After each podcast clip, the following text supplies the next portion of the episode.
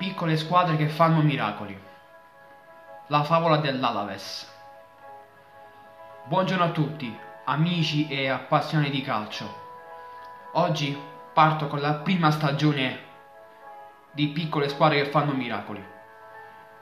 Il mio viaggio oggi inizia da Vitoria-Gasteiz, una città di 249.176 abitanti.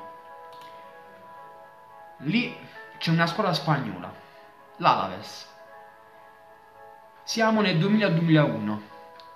La squadra spagnola è reduce da un buon campionato, concluso al sesto posto in primera divisione con 61 punti, giocando così la Coppa Uefa. Al primo turno sfida il Gaziantepspor. In quella rosa c'era anche il figlio del celebre giocatore Johan Cruyff, ovvero Jordi. Il cammino della squadra spagnola comincia il 14 settembre 2000. Pareggia 0-0 all'andata. La squadra era allenata da José Manuel Esnal, che al ritorno vince 4-3 contro i turchi, grazie al gol di Alonso, una doppietta di Tomic e di Moreno. Al secondo turno trova il Lillestrøm, una squadra norvegese che al turno precedente ha eliminato la Dinamo Mosca. È il 26 ottobre del 2000. La squadra spagnola a sorpresa vince per 3-1 a Drammen, grazie al gol di Begoña e Contra, e pareggia 2-2 al ritorno. L'Alaves accede così ai sedicesimi di finale, ed è proprio ai sedicesimi che trova un'altra squadra norvegese, il Rosenborg. All'andata gli spagnoli pareggiano 1-1, ma al ritorno stravincono per 3-1 grazie a una torrente di Jonsen, il gol di Vucco e Javi Moreno. Per la prima volta sono agli ottavi di finale e sembra tutto buono. Nel frattempo anche le italiane volano agli ottavi. Si qualificano l'Inter, la Roma e il Parma. Appunto siamo giunti agli ottavi di finale. L'Alaves trova l'Inter di Marco Tardelli. In quell'anno scoppia uno scandalo nella società nerazzurra sui passaporti falsi, il cosiddetto passaportopoli. Álvaro Recoba venne sospeso dalla dirigenza nerazzurra il 1 febbraio e subì una squalifica di 4 mesi, da giugno al 31 ottobre, e costò all'Inter una multa di 2 miliardi di lire. E soprattutto venne condannato anche il direttore sportivo dei nerazzurri, Gabriele Oreali, alla medesima pena. Sembra tutto svanito per gli uomini di Esnal. Gli spagnoli passano in vantaggio al minuto 44 del primo tempo, con il solito Javi Moreno. Poi pareggia appunto Álvaro Recoba. E nel secondo tempo l'Inter cala il tris, prima con Recoba e poi con Cristian Vieri. Sembra finita, ma la squadra di Esnal si risveglia e segna prima il 3-2 con Telles e poi il 3-3 con Iván Alonso. Incredibile ma vero, questa squadra ha raggiunto l'Inter e vuole vincere al ritorno. Già, al ritorno. È il 22 febbraio del 2001. Gli uomini di Esnal compiono un'impresa storica. Battono per 2-0 gli uomini di Tardelli, grazie al gol di Jordi Cruyff e con Tomic. A Milano succede di tutto. L'arbitro sospende la partita per 5 minuti a causa degli scontri con i tifosi che lasciano lo stadio e aspettano i giocatori fuori e ad invadere la tribuna d'onore gridando "Basta, è finita, Moratti, vattene". Ma Moratti non c'è e poco dopo l'ira continua, costringendo l'arbitro a sospendere definitivamente l'incontro. Ai quarti, appunto, ci sono Barcellona, Celta Vigo, Liverpool, Porto, Rayo Vallecano, Alavés, Kaiserslautern e PSV Eindhoven. E appunto l'Alaves. L'Alaves pesca una squadra spagnola, il Rayo Vallecano, e all'andata vincono per 3-0 con i gol di Azcoita, Eggen e Bucco, mentre al ritorno l'Alaves passa in vantaggio con Jordi Cruyff, che vuol dire semifinale.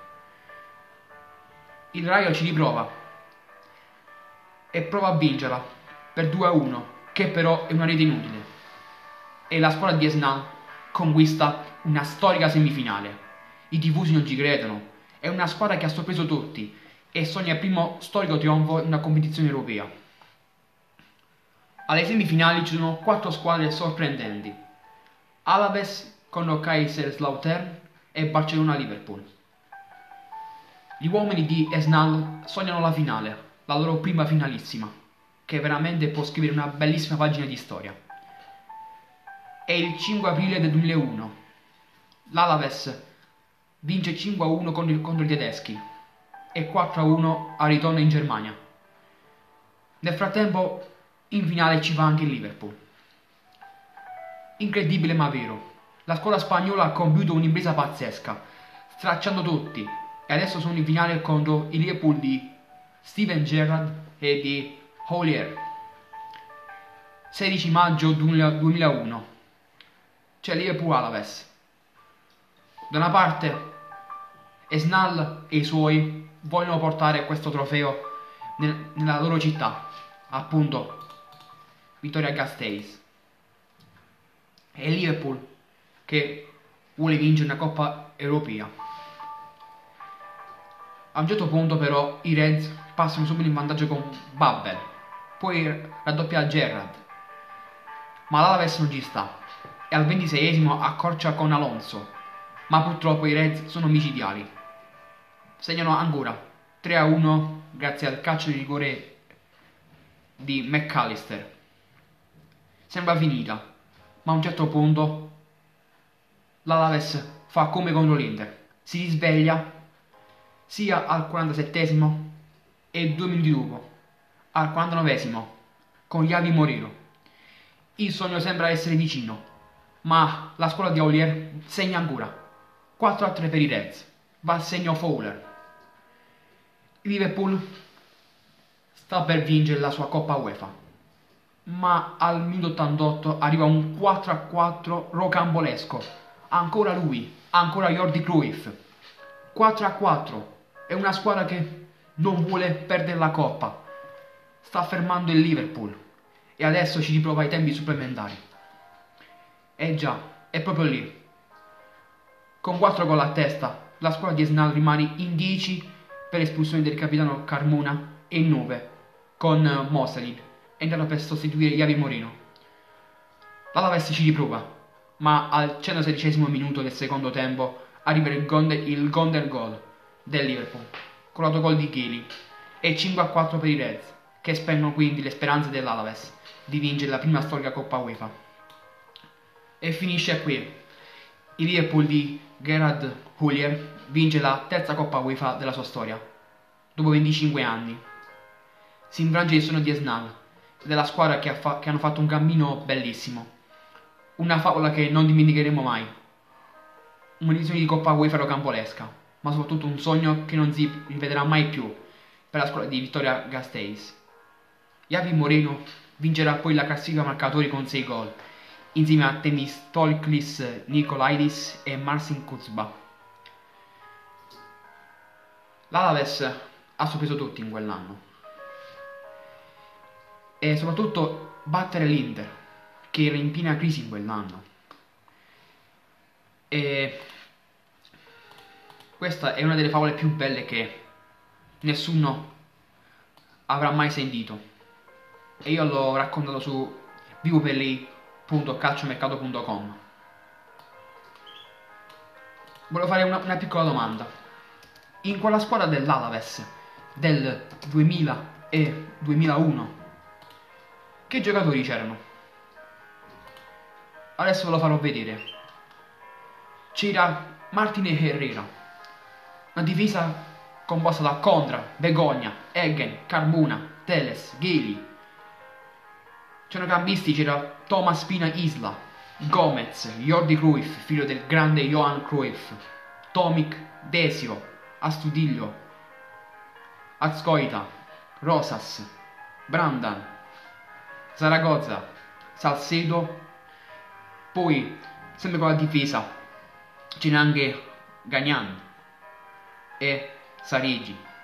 L'attacco invece era composto da Magno Moseley, Iván Alonso, Yuriga Vukko e Epitier. José Manuel Esnal, noto anche come Mané, nasce il 25 marzo del 1950. È stato uno che ha portato l'Alavés in finale di Coppa Uefa del 2001.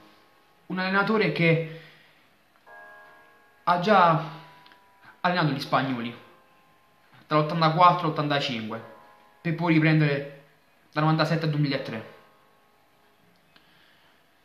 2 anni dopo l'Alavés viene retrocesso in seconda divisione e le strade del club e di Mané si dividono.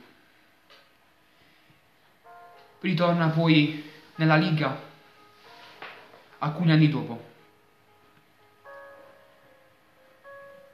e poi nel 2006 viene scelto come 50° allenatore del Bilbao per salvare la squadra dalla retrocessione. E riesce a condurre la squadra spagnola di Bilbao alla salvezza all'ultima giornata. Rassegna così le dimissioni.